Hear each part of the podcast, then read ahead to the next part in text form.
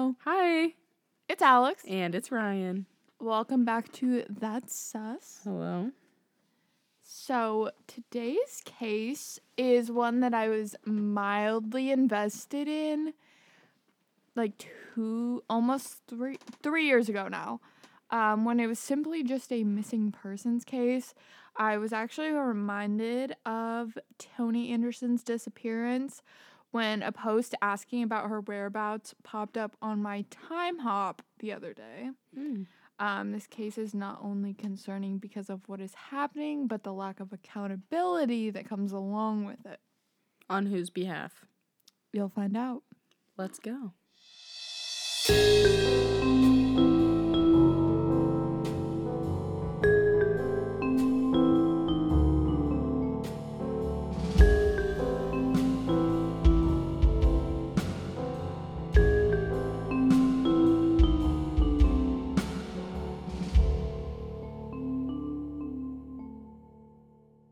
This story began at about 4 a.m. on January 15th, 2017, when 20 year old Wichita, Kansas native Toni Anderson left her job at Chrome, which is a nightclub. Um, Toni was living in Kansas City, Missouri, about to start classes at the University of Missouri, Kansas City. She worked at the Chrome Strip Club in Kansas City. Um, there were several reports on what her position was. Some say she was a dancer, others say she was a waitress or a hostess. So, any of those three are possible, but she worked at Chrome and she had a long term boyfriend that she lived with, and she was actually a music blogger on the side. So, the area that they lived in in Kansas City, they had specifically picked because it was near the music scene in Kansas City, which I thought was really interesting. So, when Toni got off work, she was walked to her car by a bouncer at the club. And one other detail about her shift that is important later on is that she was almost out of gas, and she told everyone that she was going to go to the closest gas station to get gas right after she left work. So after work, she was heading out to meet some friends across town at another club called the Shady Lady. These clubs were between about six and 10 minutes apart, just depending on the route you took. So, not really a far drive at all. And after hanging out at the club with her friends, the plan was to head home to her apartment where she lived with her boyfriend. But the night did not go as planned. On her way to get gas, she got pulled over, and this is when anyone last heard from her. Toni sent a text message to her friend Roxy Townsend at 4:42 a.m. that said, "OMG, just got pulled over again." The reason that Toni got pulled over is that she sat at the intersection of 26th and Burlington, which was in the opposite direction of both Chrome and the Shady Lady, for 12 minutes Mm. in the wrong lane. Oh my gosh. What? In the wrong lane. So she's in the far left lane. mm-hmm. The lane that's supposed to be going forward, she's just in the lane heading into oncoming traffic, but sitting there for 12 minutes Perfect. at a light. Makes logical sense. Yeah, great. So she gets pulled over. The officer and her exchange their hello, good morning, usual stuff. And he was with her for less than 10 minutes. This officer should have done a field sobriety test solely because she was driving on the wrong side of the road. Yeah, I agree. The officer asked if she was drinking, and she said no, giggling. Didn't really know where she was at and was not really anywhere near where she was supposedly heading. And she told the cop where she lived, where she was coming from, and where she was going. And he didn't really think much of it. And she denied drinking or taking any medication and just said that she was really sick and that the cop made her very nervous which I understand. There's a lot of people that do get some anxiety when they get pulled over, when they interact with cops. So that's understandable. And instead of doing what the average person would do, aka do a field sobriety test, this officer told Toni to pull into the QuikTrip gas station and collect herself. What? Yes. And there are so many problems with this. In the footage of Toni inside the QuikTrip, she seems to be acting like a bit strange. Nothing too bad, just slightly paranoid, I think. She was mm-hmm. looking around a lot. And after this footage of her at QuikTrip, she was never seen again. Family and friends frantically searched for Toni, knowing that something was seriously wrong.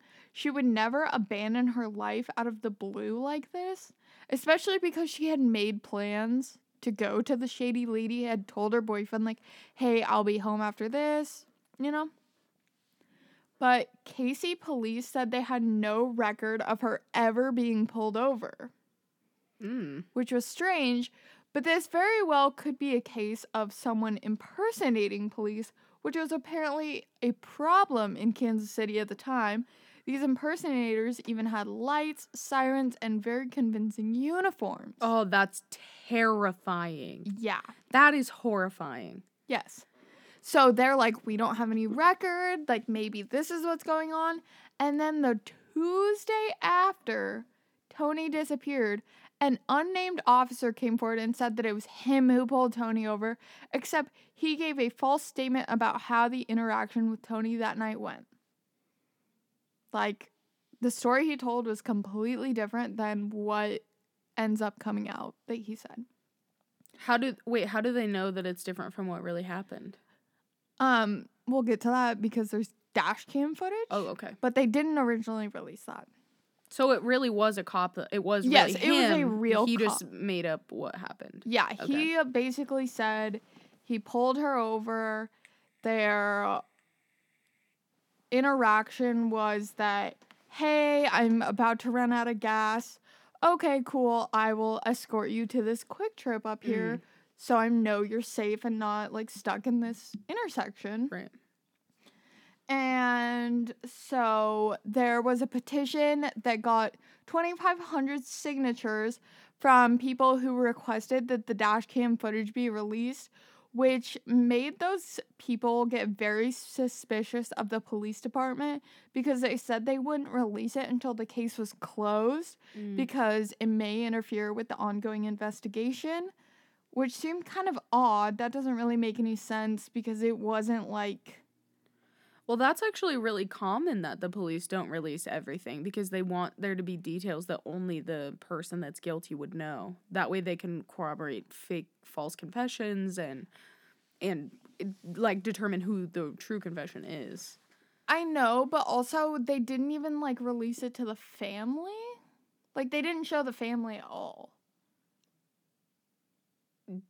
Do they usually share everything with the family even if it's not something they release to the public though? No, but I don't I don't think this dash cam footage would be relevant to the killer because it was literally just the cop and Toni. Oh, there was no mm, one else around. True. So if it was true, so if it wasn't him, it shouldn't be a problem. To Exactly. Show, ok- to show anyone, Yeah. not okay. That okay. I didn't think about it that way. Okay, yeah. And so here's where it gets kind of weird. Toni's bank accounts were looked into to see if she actually ever went to QuikTrip. And she attempted to use her card twice, but the card was declined. And the last place that Toni's phone was pinged was about 10 miles from the QuikTrip at English Landing Park, which is right on the Missouri River. And once the dash cam footage was released, people became even more suspicious because the reality of what happened was extremely different than the story that was originally portrayed by that officer that pulled her over. Mm. The only part of the story that was really true was that the officer did escort her to the gas station, but not because she was about to run out of gas, which she never mentioned to the officer. Hmm. So he would not have known that she was out of gas. Yeah. That was something that she told her coworkers. but not. But a on the cop. dash cam footage, he basically goes up to her. They like exchange a few words. Um, he asks if where she's headed, if she's been drinking. She says, "Oh, I work at Chrome. Um, I'm headed to the Shady Lady. I live downtown." And he runs her license and registration, and he says, okay, you know what? Go up to this QuikTrip, collect yourself, whatever. And then he follows her kind of to the QuikTrip. He parks across the street in a business parking lot and she goes into the QuikTrip. He basically just makes sure she gets there safe. She goes inside. He hangs out for seven minutes. She gets back in her car and he leaves. So that once she pulled away after he pulled her over, they had no more interaction. So just to be clear, they released it eventually, right? Yes. Okay. So okay. I was gonna say I didn't know if that was just like a description or if you you literally No, they it. have the actual cool. footage. cool. Um, and you can tell like how off Toni sounds just by the way she's speaking. It's kind of slurred. Mm. Um, she refers to the shady lady as shady, and the cop's like, "What's that? Like, Yeah. what's shady?" Yeah. And finally, she's like, "Oh, the shady lady." Hmm. And so Toni's parents actually hired a private investigation team to do sonar searching near the Missouri River um, at that English Landing Park where Toni's car had last pinged. Mm-hmm. And two months later, after they hired that private investigation team, they finally got some answers. Um, these sonar images were conclusive. They found two cars at the bottom of the river, one being Toni's, and her body was actually inside of the car. The cause of death was hypothermia, and it was ruled an accident. There was alcohol, cocaine, and amphetamines in her system. Investigators believe she was already in an altered state from the drugs and that the interaction with the police shook her up even more. And the biggest theory is that she was trying to turn around to get to the shady lady because obviously she was not really close to the shady lady at all. She was about 11 minutes away, but in the opposite direction of Chrome. So she just went completely out of her way to go to this area. So she was really turned around. So they think that she went to turn around on this road, but it was actually a boat ramp um, because in the dark it's really hard to see that there's water on the other side Mhm. and that she drove onto it and hit the ice and then the car went into the water. Once her family found out this news, they really took it in stride. Her mom was just glad that she had closure and that she was happy that Toni was not met with foul play. Toni's family has since brought a lawsuit because they feel their daughter's interaction with the police officer was handled completely wrong and that her life could have been spared. Liz Anderson, who is her mom, said she wished the officer had arrested her daughter instead of telling her to go park and collect herself without administering a field sobriety test. She's quoted as saying, I can't say too much, but shame on him. He could have saved my daughter's life. She was hammered and going the wrong way. Any idiot could say, You're messed up. I feel he is probably giving her a break. That isn't what you need to do. You need to protect and serve.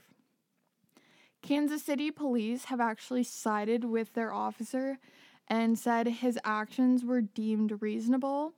And Major Kevin Freeman says, We do still stand by our officer. Many factors go into a patrol officer's decisions when to stop someone, where to pull them over, and what are they going to do. And that's all we know so far. We're waiting to hear about the lawsuit. That officer is still unnamed and they're suing him directly. I don't think it's the police force that they're suing.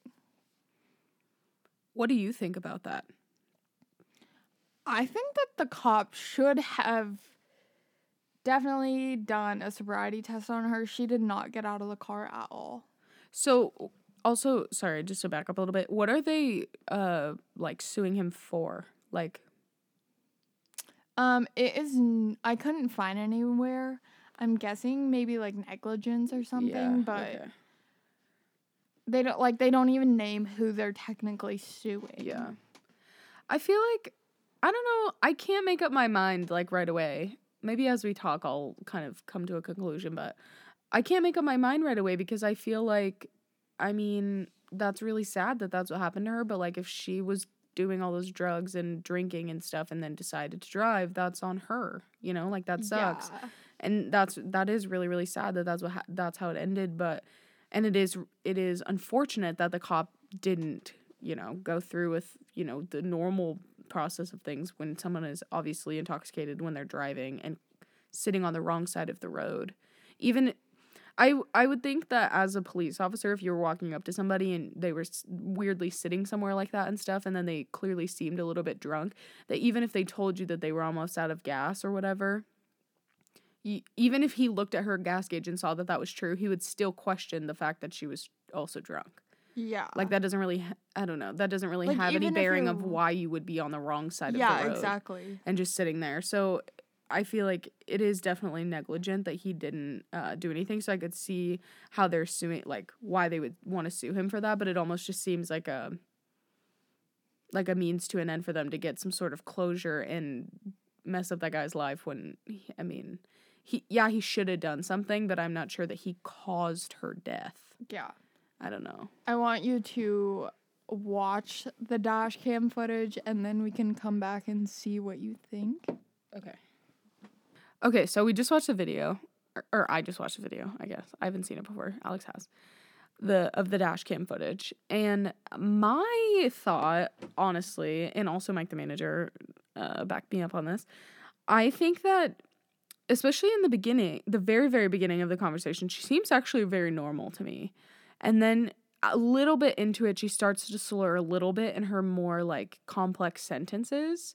Um, but even then it's almost just like she's stumbling over her words like she gets it out eventually so i almost feel like i could see that being like if you actually are kind of like afraid of being pulled over or whatever especially if you know you're messed up and shouldn't be you know driving or sitting on the wrong side of the road or whatever she was doing Yeah. i could see her just getting nervous and stuff but i guess what i'm getting at is i could even see her like being maybe not that drunk I don't know. Like she could talk better than I expected her to be able to talk.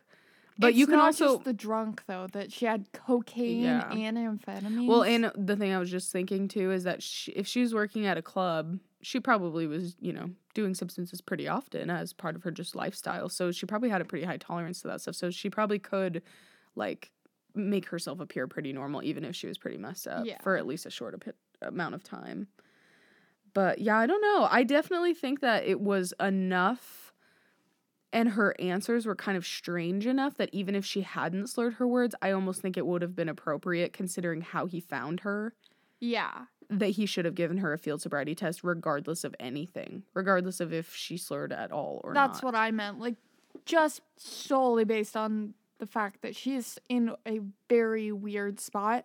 And I don't know if you saw at the very beginning, he has to flip a Yubi around the median. Like it was not an accident that she mm-hmm. is on that side of the road. It's not like it was there was no median and you couldn't see Mhm. the lines. It was very obvious. And she also, at one point, he says he points out to her that she's facing the wrong direction onto in, uh, incoming traffic, and he she almost like giggles, and he says, "No, no, it's not funny." yeah. and it's almost like I almost wonder if she was actually taking it that seriously. Like, I don't know. I feel like in a way that actually that almost kind of makes me feel like even more so that he should have given her a sobriety test Yeah, definitely. because you don't giggle when the cop tells you what you did wrong. Unless it's genuinely a misunderstanding, which it wasn't because she was literally parked on the wrong side of the road. Yeah, and when he's like, "Where are you going?" She's like, "Oh, I'm headed over there." And he's like, Mhm. "Do you know where you're at?" Yeah. She didn't really say Yeah. anything. Yeah. She said yes, but then she didn't really like like if the cop asked me that I would say, Yeah, I'm at 48th and O or like whatever, you know, whatever. Like, 26 in Berlin. yeah, like this is exactly where I am, you know, Yeah. just to make it clear that I really knew what I was talking about. Yeah, I don't know. And I also think like in the moment, eh, like uh playing devil's advocate for the cop, I think in the moment he probably wouldn't have thought like based on the direction she's going that doesn't make sense because she was going the wrong way, away from where she said she had been and where she was going. I don't think in the moment I would even think about that. Like he you know what I mean? Yeah. You know what I'm saying? Um, so in that way, like that that kind of argument doesn't really like the fact that she was going the wrong direction doesn't really mean anything to me because she was drinking. Like you just accidentally go the wrong way. like I mean that happens, I guess. Yeah. I've never I don't drink and drive, but I've drank plenty of times and I also drive and I know I can imagine what it would be like to just like kind of be randomly aimlessly driving because you don't really know where you're going or kind of forget your end goal.